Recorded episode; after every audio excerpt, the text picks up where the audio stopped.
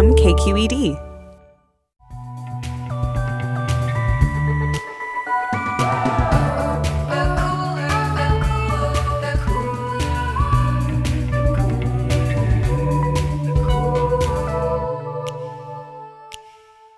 Hey everyone, I'm Emmanuel, I'm Carly. And I'm Jamidra. and we're the hosts of The Cooler. It's game over for Game of Thrones. Did the show stick the landing or break both of its legs, fall on its ass, and require medical attention? We've got opinions. Ouch. And on the week of her 71st birthday, we'll be reminding you why a new generation needs to honor an absolute cultural icon, Miss Grace Jones. And Game of Thrones has given us a lot of blessings. But did you know that it also gave us a pop star? I'll tell you who. There's only one way to start this segment. I think you guys know what it is. Hit it. Game of Thrones, Game of Thrones.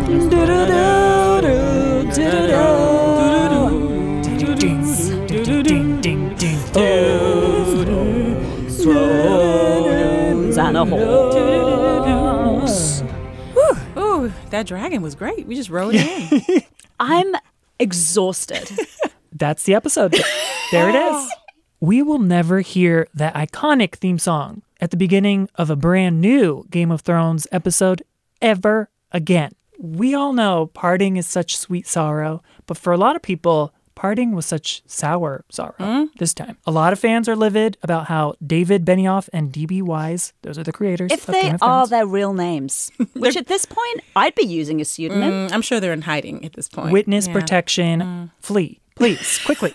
so they decided to wrap up the series in a kind of special way, and some people are not feeling that. But before we get to our feelings about the last season, I thought it might be nice to rewind back to simpler, happier times. Aw. Obama was in his first term, and this new show called Game of Thrones came out of nowhere.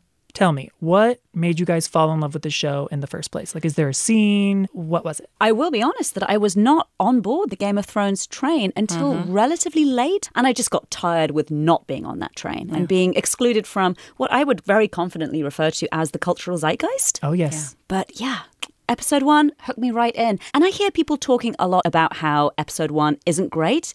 It is great. I feel like straight away it really grabs you. Twins have sex, and a mm-hmm. little boy gets pushed out of a window. What, more else do do you want? Jinx. I was in a very specific time in my life when I first saw Game of Thrones, the very first season. I was on maternity leave. So that's how long it's been. I've produced three children during the run of this show. Just like Three Dragons. Mm-hmm. boom. Yes. I got that. I got that Targaryen energy. Mm-hmm. So I was pregnant on maternity leave, and I was like, I'll watch this thing. Everybody's talking about it. Why not? And I was like, what's going on? I was like, first of all, the brown people are like, what? Barbaric? Expendable, Uh, apparently. D- Danny's getting raped by this guy. Oh, so much rape. She, then there's like fire and there's dragons. Are we in fantasy? Is this where are we? What time? I'm trying to place. Where are we? So I had a difficult time at first, and then like Carly, I came back around. I watched it one of those like you got HBO free for like a week kind of deal. Oh, we're doing better this. hurry up. And so I like you know, I, yeah, And I would venture that is the way that this show is meant to be consumed because Mm. I think what hasn't helped with the cultural backlash to the final season, apart from it being absolutely terrible, is the fact that we've all had. tell us how you really feel. Exactly. We've all had like seven days in between these episodes to ruminate on just how bad it was. Whereas the experience of watching Game of Thrones before, for me, certainly with the previous seasons, was just like, nom, nom, nom, nom, nom, nom, like a little Game of Thrones Pac Man. Yeah. Longtime listeners of this show might remember that I- think it was the first two years of this podcast where you guys would get on a Game of Thrones Tangent, if you will. tear, I recall, I recall. and I would just sit back, put my feet up, drink a nice cold beverage, check my emails because I was a very late adopter. All I knew was Lisa Bonet's hot husband was in it. Mm. Lily Allen's pothead brother Yeah. was in it. Hey Theon, R.I.P. Hi. And that was pretty much it. And then I watched six seasons in 13 days, Yes. which turned me into a fanatic, but also turned me into a sociopath because mm-hmm. all that horse decapitation does something to a person. yeah. But then there was a twist for me. And it was episode nine, season one, where they had you thinking, oh, the protagonist of this show mm-hmm. is Ned Stark, the dad. Uh huh. And then it's like, oops, there goes his head all over the floor. Yep. Oh my. And I was like, okay, you guys are subverting my expectations at every single turn. With Bran being pushed out of the window, episode one, that was the one. And then episode nine, that happened. Later on Red Wedding, hello? Mm-hmm. Subverting. I'm with you, Emmanuel. Like when they killed Ned, I was like, oh, anybody can get it. That's when I was like, this show just got exciting. Anybody can get it. Nobody is safe. I can't lie. I was kind of addicted to just like the destruction of it all. Like anybody, it the violence was appealing to me. When Danny rode up into the tent with all the khals, Oh, yeah. and they started talking about what they were going to do to her now that her husband was dead, they asked if she thought they were going to serve her. And she was like, mm, no, honey, you're not going to serve. You're going to die. Boop! Push the fire down. She was like, you forgot that I am fireproof. I'll be good. Enjoy. Dracarys. So for me, we already discussed Red Wedding. You can't hold anyone precious because they're all going to die. Mm-hmm. And so all these people are getting like their throats slit, like pregnant women going down, and most people clutch their pearls over that. Mm-hmm. Meanwhile, I was gasping over if Robb's direwolf doesn't make it out of this, I'm going to be in my feelings. For me, the animals of this show are dear to mm. my heart. So the dragons, direwolves, all of them. And I was listening to this podcast called 20,000 Hertz, and they had the sound designer, Paula Fairfield, on, who worked on the show and had to create what these mythical creatures sound like. Oh. And she used the sounds of endangered species, her own dog's barks and growls, hmm. and this sound that you might not expect. One of the funniest things I pulled was I call it the unremorseful bear fart. It's like in this recording, this bear farts and like enjoys it thoroughly afterwards. There is no remorse. You know what I mean? And it's like a funny moment, a funny way of thinking about it because it's absolute pure emotion. They're beautiful, aren't they? Oh, um, that is an unexpected source. I- yeah. Mm-hmm. Maybe without that bear fart, I would not have almost cried when Drogon was nudging his dead mommy to wake up. Yeah. Spoiler alert. Well, I mean, if they haven't caught up by now. too bad. You know, when I was thinking about this show and I was preparing for it, I realized that like my favorite moment throughout the entire series was this one right here. You see, I'd never seen the poison work before.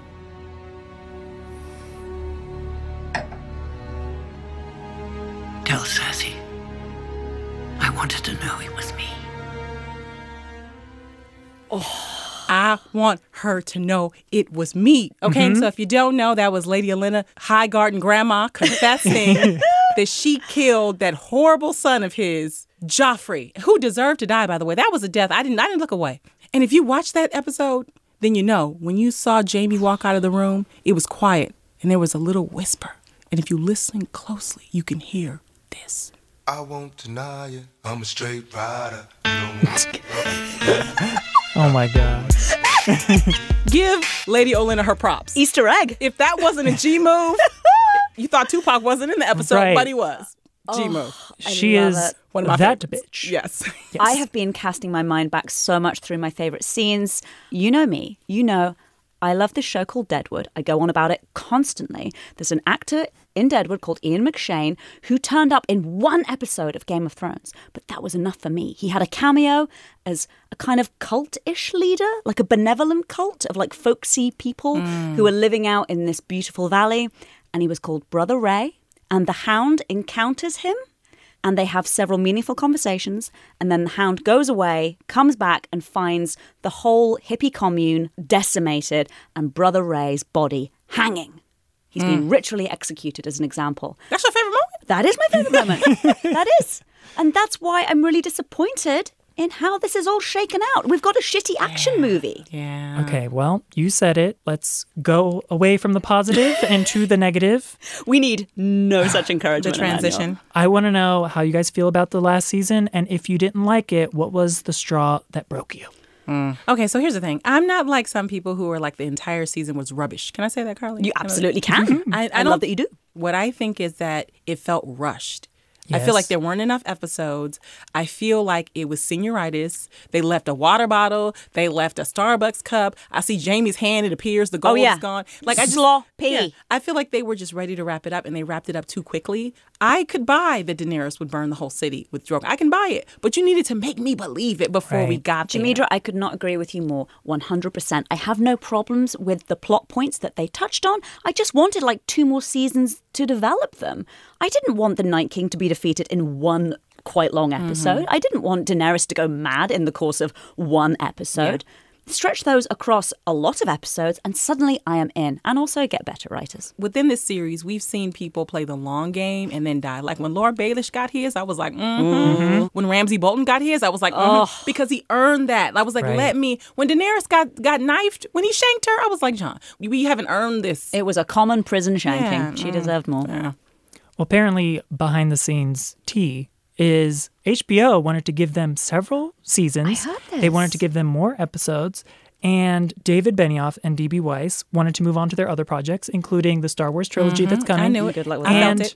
that ill-advised, hellish Confederate series, which is still happening, by the way. Ow! And the whole premise is what if the Union didn't win the Civil War? And like the last people who should be making a show about race are these people. And if you think otherwise, tell that to Missandei's severed head oh. and all the dead Dothraki. Okay? Exactly. Rough stuff. It's an unforced error this whole season. And it's a shame because so much of it was great beforehand.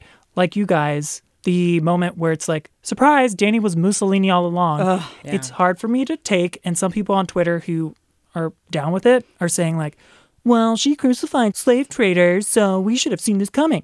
No, it's very different to snuff out human rights mm-hmm, abusers, and uh-huh. it's way different than torching babies in the street. Also, where'd she get the full black on leather ensemble? She wasn't wearing nothing like that before. I was wondering that. Suddenly, she's got a full Rhythm Nation fit on, and who's braiding her hair now that Missandei's not there? I just had so many questions. Right. Okay.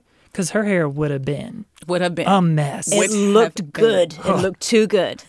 it also made me think of, and maybe this is because a lot of my Twitter thread and just my thoughts in general are around the 2020 election already.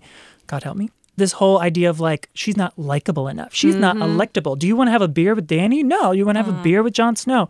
If I thought the creators were doing this as a critique of how we treat powerful women, I would be like, all right, oh. I see what you're doing. But we all know that they're not trying to shine a light on gender discrimination They're not that smart. they actually adhere to this way of thinking and they just made millions of people watch it play out again and have that warp them and their worldview. So now it's like, oh yeah, it's like Danny, like she's out of control. She's crazy. Or Sansa is not relatable because she doesn't show emotion. Uh-huh. Winter came and all I got was this mm. deep well of disappointment. And it didn't even look that cold. and all I got was this T-shirt.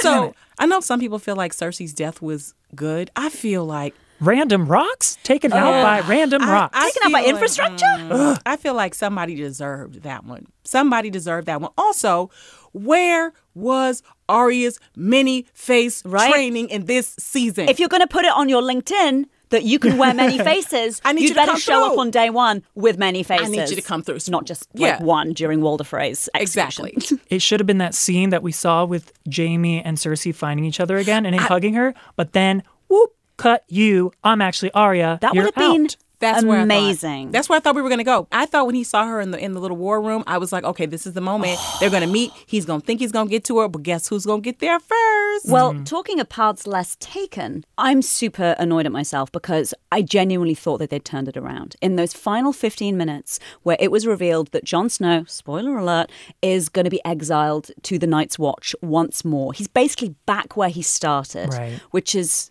It's terrible. It's condemning him to a living death. He's not allowed to have family. He's not allowed to take lovers. He has to sit on this cold ass wall for Mm-hmm. the rest of his life. That, to me, harks back to the old feeling of Game of Thrones, which was basically all about cruelty and sadism.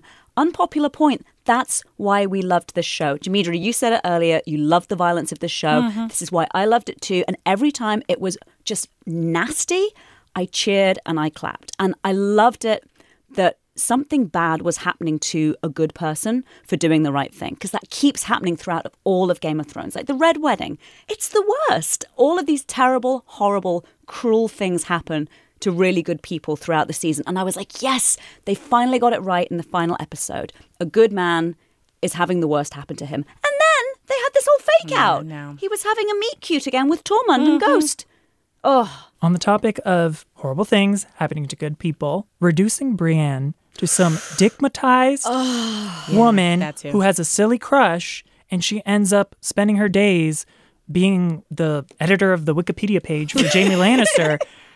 Like you can tell that there hasn't been a woman in the writer's room since season three. That is Oh. a true fact. and it shows And can we just talk about Tyrion and his TED talk about how the best story should win. So I'm thinking, okay, Arya trained with assassins, Exactly. went blind, went faceless. That too. She killed the Night King with no backup. Mm-hmm. She had sex with Gendry once, and that same night he was on bended knee proposing, and she was like, "Nah." That's the best story to me. Uh-huh. Sansa has a better story. Literally everyone, Ghost has a better story. Ghost. than Bran. This is how much you don't want a woman ruling. You need Bran. A mediocre man doing the And then, least. but then he, and he fell back on those old rules, right? Because he's like the son. He's like Right. the only mm. son who's left from one of these great houses, and now he's in command, which is crazy. I saw a meme that I think summed it up, and it was like a photo of Bran in the chair with the side eye that he always gives, and it was like when you don't participate in the group project, but you still get paid. Ah, right. That is Bran. Choices. All of that said, this episode did give us at least one good moment. Let's listen. I stand before you as one of the senior lords in the country. I like to think my experience has led to some small skill in statecraft and an understa- Please sit. That, Mm. my friends, is a masterclass in how you shut down an overconfident and mediocre white man. She was like, Uncle, where do you think you are? Take several seats, I all just- of them. I needed her to hear a clap while she's. Can I just controversially disagree with that? I hated that moment. Why? That to me felt like writing to Twitter that a whole bunch of people are just going to be like, yeah, she did that. But And we deserve it. We deserve matriarchy now. I am also biased because I love the actor that plays Edmure Tully, a guy called Tobias Menzies. Me He too. is so talented. And I wanted to hear more of him, genuinely, when he stood up. And I was like, yes, finally we get a good speech. And then she told him to sit down. I You was were like, the only one who was thinking more from this man, who I don't know one. at all. I just feel like we don't let white middle-aged men speak enough, guys. Right. yeah. So we could talk about this for hours, but we're not going to. Let's just say the purpose of art is not to always make us feel comfortable. It's supposed to shake us up and make us feel certain types of ways, mm-hmm. sometimes feelings we would rather not experience. Whether down the line we decide Game of Thrones is a great show or a bad show, it's kind of beside the point. The fact is, for eight years, we all collectively experienced and discussed art in a kind of meaningful way. Uh-huh. And in my book, that's a win. yes. Ew, I'm starting to sound like Tyrion. Guys, stories. Stories. Stories. You guys. Stories. I mean, I guess you either die a hero or you live long enough to sound like the most annoying character on Game of Thrones.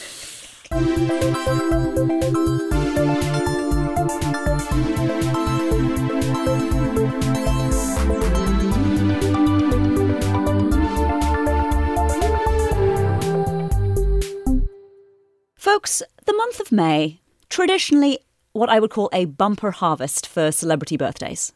The Rock is May 2nd. Mr. T is May 21st. Am I losing you here by your faces? I know these people. I know all of them. How about Cher? Yes. May Yes. 20th. But another lady who deserves a whole month of celebrating turned 71 last oh. week. Ladies and gentlemen, Miss Grace Jones. Mm.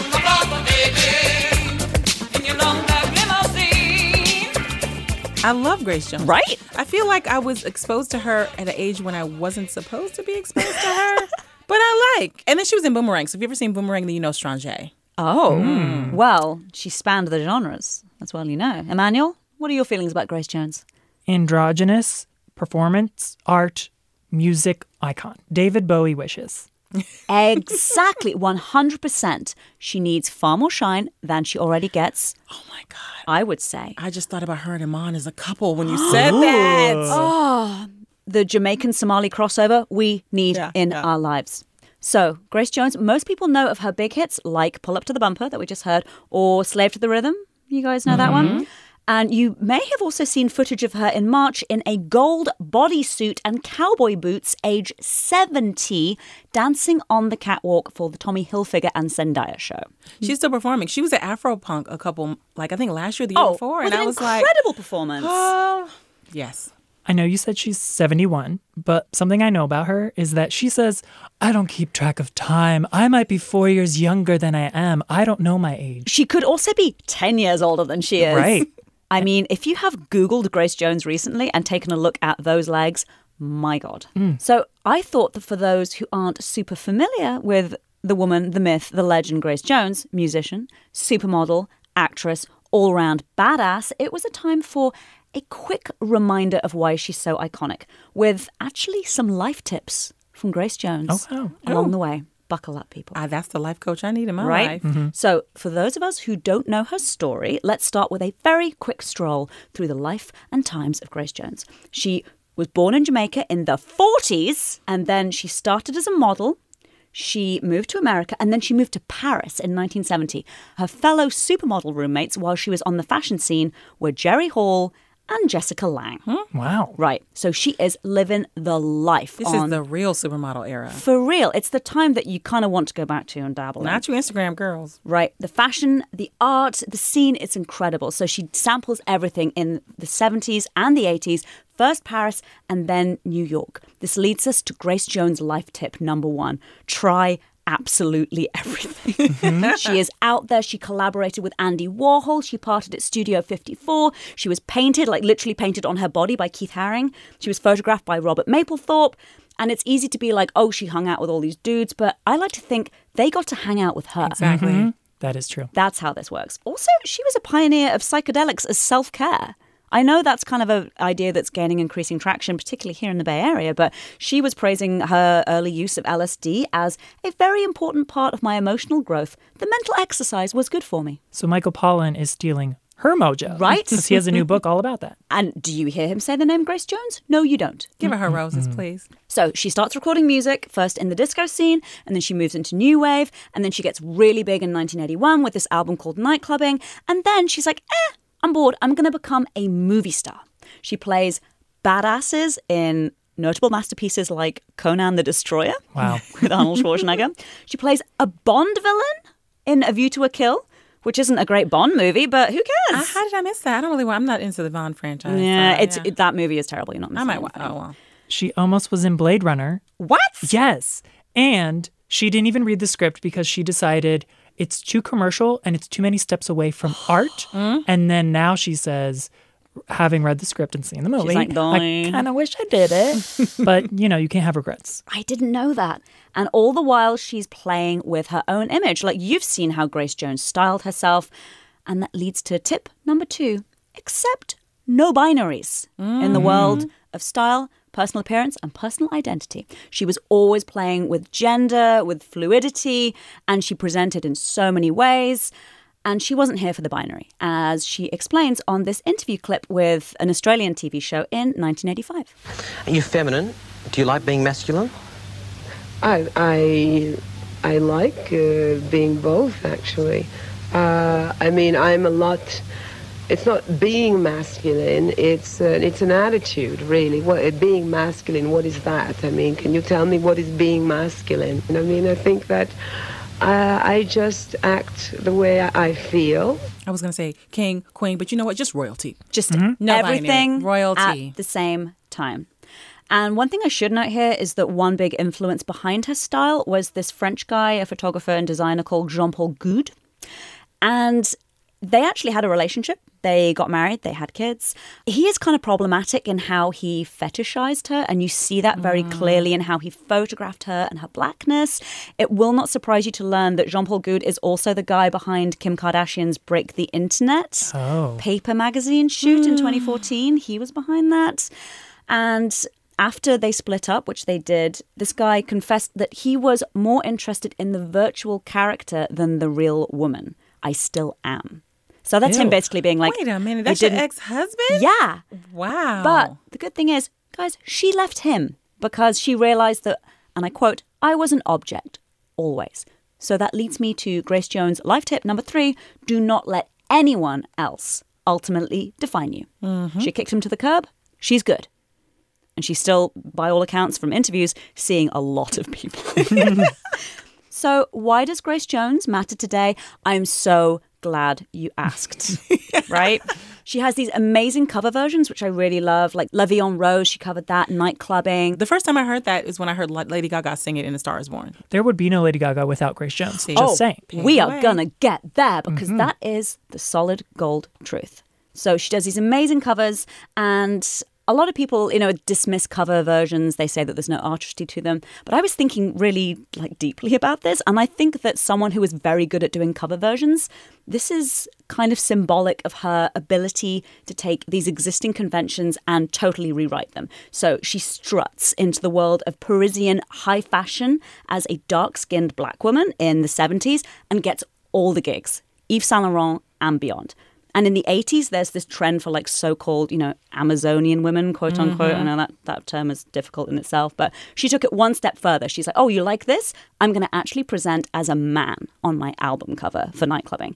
And then she takes on another 1980s Sacred Cow, which is the action movie, and inserts herself into that too and destroys it. She can do anything, clearly. So, Grace Jones' life tip 3B be mm-hmm. really sure not to let anyone else define you. And Emmanuel, as you say, her influence on pop is unparalleled. Lady Gaga, Nicki Minaj, Rihanna. Like people cite Madonna as their overriding influence, but they don't acknowledge that Madonna was taking it from Grace Jones. Mm. Like Lady Gaga has this album called Artpop. Lady Gaga did not invent art pop. Grace Jones was doing so called art pop decades earlier.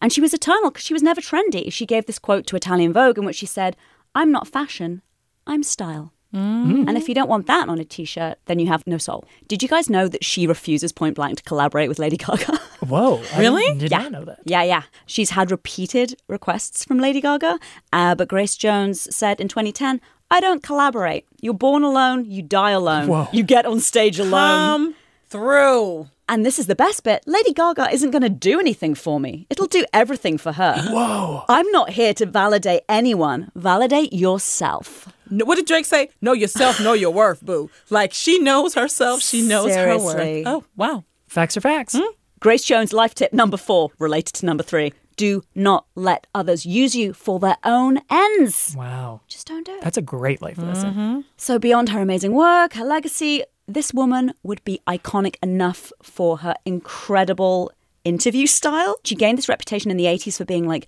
intimidating and aggressive in interviews, but really, I was watching a lot of these interviews today, and that's way more about these male interviewers that don't get that she's really funny and really smart, and they have no idea how to speak to her. There's this really famous 1980 interview with a British guy called Russell Harty, in which Grace Jones, sick of his condescension, also gets tired of the fact that he keeps turning his back on her to talk to the other interviews. And this is what happens. Are you wearing perfume at this No, no, I, I very seldom do No, wear no, no, perfume. if you turn your back no, to don't- me I- one I've got- more I have- minute. I have mean, got- really. I have got this to talk has to been this going on too long already. Well, it's not. It's only going to go on in about another six minutes, and you're going to have another little part of it soon. That's- but well, maybe I should go let right me now No, don't, don't go right now unless you really want to. Well, don't turn No, your no, back I on can't me turn- anymore. I can't look at you. Ah. Now, hold, hold, hold. hold. What is happening? That is the sound of Grace Jones hitting the guy who is interviewing her on BBC television. Oh. oh. And if you watch the whole interview, you'll be cheering her on because he kind of deserved it. but all these dudes don't get how good she can be in interviews. One person who did get that, Joan Rivers. Of course. So, 1984, Joan Rivers invites Grace Jones on The Tonight Show and invites her to tell this very funny story about a particularly outrageous costume she wore. I think uh, I wore nothing to a party once. That was my wildest costume. Was it summer? Uh, yeah, it All right. was. And So I was in Paris. And I only nothing? wore teeth around my neck, you know, bones from, from an animal. And, no, And I- nothing. It was great. Did you? Did you Yes. Wow. I want to live like that. It's a gem. She has basically been living like Rihanna's currently living, Right. but for decades. Yeah. We are glimpsing into Rihanna's future right here. But you see the difference between how she is with Joan Rivers and this with this other BBC mm-hmm. guy. Grace Jones tip number 5 for life, it's not your job to explain yourself to idiots. If they don't get you, screw them. That part. Lesson 5B wear bones around your neck if you want to. And have hot dudes reveal you in a cave. and nothing else, mind you. Oh, guys, I could talk about Grace Jones all day, but the good news is she's still going. She's still performing. She just released a self made documentary about her life last year that took 12 years to make. Okay, watching it. This lady takes her time over good stuff. And I want to leave you with this about Grace Jones. Her 2015 memoir was entitled I'll never write my memoirs.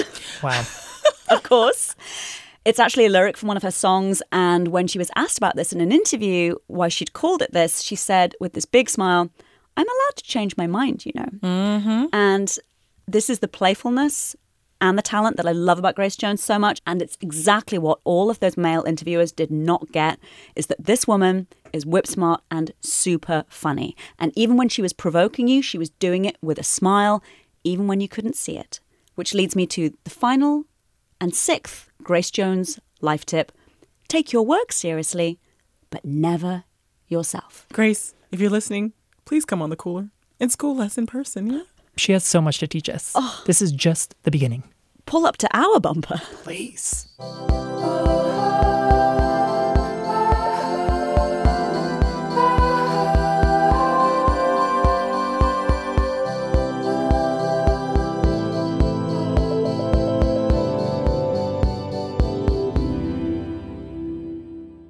It's the pig and the pig. Hey, the pig and the pig. Hey. All right, we've all been to a graduation or two, have we not? Yes, while Enrique Iglesias' hero plays, that was my eighth grade graduation. Wow. I will say that you Americans are way more into graduations than we are. We get one for college, and even then, it's not a big deal. I think I heard I Believe I Can Fly a little too many times. Uh-oh. So that was that. you have songs played in yours? Mhm. So it was that, and then Diana Ross, "I'm Coming Out" was played for my promotion from middle school to high school. What? Yeah, Oh. And I strutted in a in a, in a androgynous pantsuit. Hey. Might I add a black and white one? Carly, I'll tell you the American tradition is you go out, you may get like a flower lei, maybe a bouquet or something like that, maybe a bracelet, gemstone, if you will, and then you get taken out to dinner. Okay, that's about the That's best gift that you get. Maybe a watch, okay. bracelet, something. If you graduated from Morehouse College this week, you got something a lot better than that. Something that every class before you and every class after you is going to hate you for. Oh. And that's because this year's commencement speaker, Robert F. Smith, billionaire Robert F. Smith, let me correct myself, mm-hmm. decided that he, during his speech, would do this. This is a challenge to you, alumni. This is my class, 2019.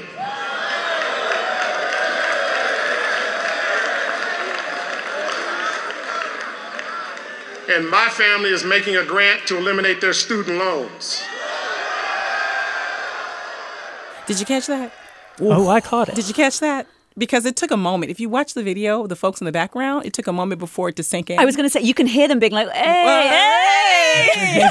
it took a moment. So what this man just said is he is going to eliminate everyone in the audience who's graduating that year their student loan debt. That's is bonkers. forty million dollars for approximately four hundred students. That means all that time that you were in school, struggling to pay loans, trying to figure out how you were going to pay for them after you graduated from college, gone. He got you back. Poof. Wow. Poof. There was someone on Twitter who went to Morehouse and took a step away because he didn't want to take on all that debt. And he's like, I should have just stayed in school. Look at that. Look at that.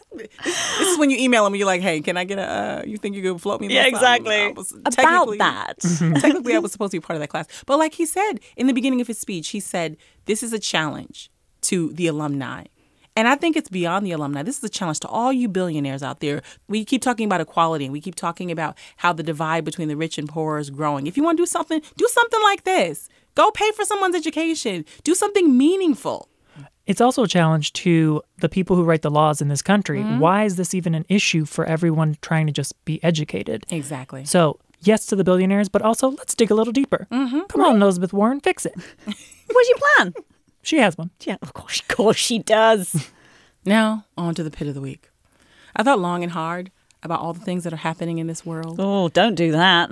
You know, I thought about things happening around legislation that I won't be specific about at this moment, but it was pretty gutting. And I thought about all the things that I could talk about on the show today. And then I was like, eh, Game of Thrones. I want to stay in my happy place. And so I circle back. As much as I disliked the season and all the issue that I took with it, it did bring me some joy every Sunday night, which is usually the hardest day of the week to get motivated for. I like this approach. Yes, yeah. Uh-huh. because you got to get it ready for work. You know, you're thinking about the whole week. You're like, you know, people are planning their escapes.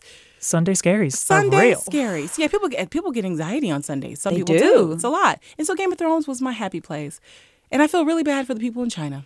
So in case you don't know, our dear president is still in the midst of a trade war with China. And that's affecting all kinds of things. Uh, tariffs on goods, prices are going to go up for us. The people in China are affected. And one very sad way that they were affected this weekend is due to all of this kerfuffle, a lot of them lost access to the streaming service that provides Game of Thrones. Oh, no. So they weren't able to watch the finale. So when you think about how ungrateful you've been, all of us have been about this Yep. season. It's too dark. It's too dark.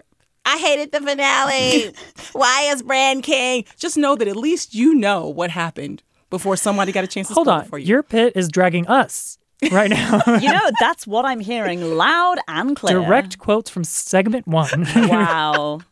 So, pit of the week to this trade war because people deserve to watch Game of Thrones, among other things. But I'm choosing to focus on Game of Thrones. We're because- talking basic human Yeah, rights here. yeah. Exactly. And now for my song of the week. Once again, it's Game of Thrones related. Oh, so wow. We all have our favorite characters. Some of us love Sansa. No, going once. Yeah, we uh, love. Dany, Jon Sure. Snow. Not anymore. Yeah, well, we all had our people. But there was one couple, one romance that I think took us all by surprise. And that was Grey Worm and Missandei. Hmm. Given the logistical challenges, mm, That was of love. that There had to be love. There had to be love, right? She she overcame. There are other things he can do for her. Mm, that- Let's just say that. Ow. Is that a general reminder to the male population, Emmanuel? Yep. cool. Thanks. Appreciate it. So after we lost Missandei a few episodes ago, it warmed my heart when a video of them surfaced on Instagram singing and dancing to this song.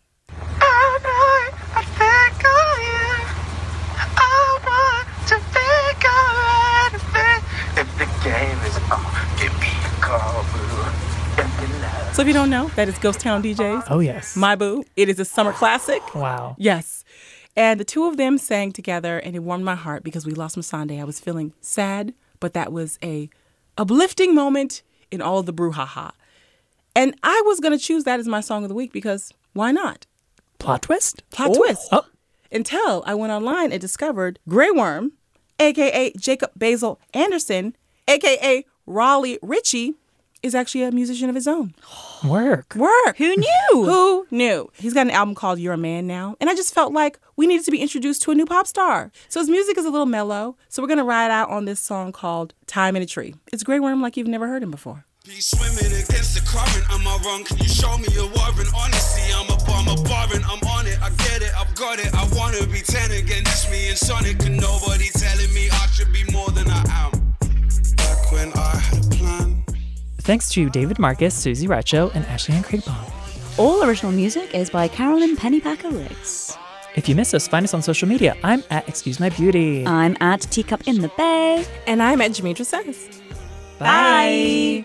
I've seen things that I never should have seen. Said too many things I